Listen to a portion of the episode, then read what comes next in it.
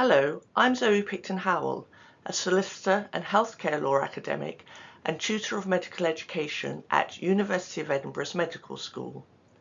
In this short podcast, I'll share with you some of the key points from my paper, The Human Rights of Children with Disabilities, How Can Medical Professionals Better Fulfill Rather Than Breach Them? You can find references to all the documents I mention in this podcast at the end of my paper. Health professionals breaching the human rights of children with disabilities does sound dramatic, but sadly it's all too common. Fulfilling human rights requires treating a child as a unique individual, not a type of child. Making assumptions about a child, especially prejudicial ones, can lead to rights breaches.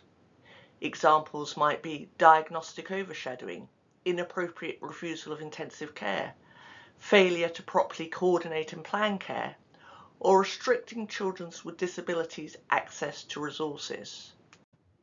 My paper explains how familiarity with the United Nations Convention on the Rights of the Child and the UN Convention on the Rights of Persons with Disability, together with knowledge of the guidance issued by the United Nations Experts Committees called General Comments, can assist health professionals in avoiding rights breaches for children with disabilities and instead help them to fulfill their rights.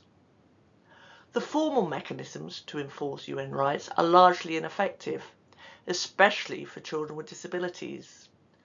The most effective way to fulfill their rights is for those around them to be aware of those rights and to act accordingly. Article 3 of the Children's Convention requires that in all actions concerning a child, the best interest of the child shall be a primary consideration. Although not immune from criticism, the principle of the best interest of the child is used universally. Health professionals will be very familiar with it, although it can be poorly understood and applied. The Children's Convention General Comment 14 gives wide-ranging and detailed guidance as to how to ensure a child's best interests are met. Wide-ranging and comprehensive inquiry is needed. The expert committee suggests factors to consider.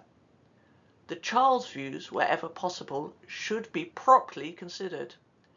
Children with disabilities should be assisted to engage. Article 12 is closely linked to this, being the rights of the child to express his or her views. A child should be able to express his or her views in accordance with their maturity or age. Guidance is given in General Comment 12. Article 12 imposes a legal obligation to respect the views of the child. There is no discretion. There is a legal presumption that a child is able to express their views, and this may be by non-verbal communication.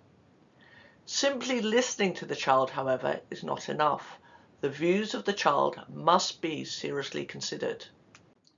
The whole of the Children's Convention applies to all children up to the age of 18 years, but Article 23 gives additional rights to children with disabilities to ensure they obtain the additional support they need to fully participate in the community and lead a full and decent life. General Comment 9 gives detailed guidance as to how to fulfill the rights of children with disabilities, with non-discrimination being stressed.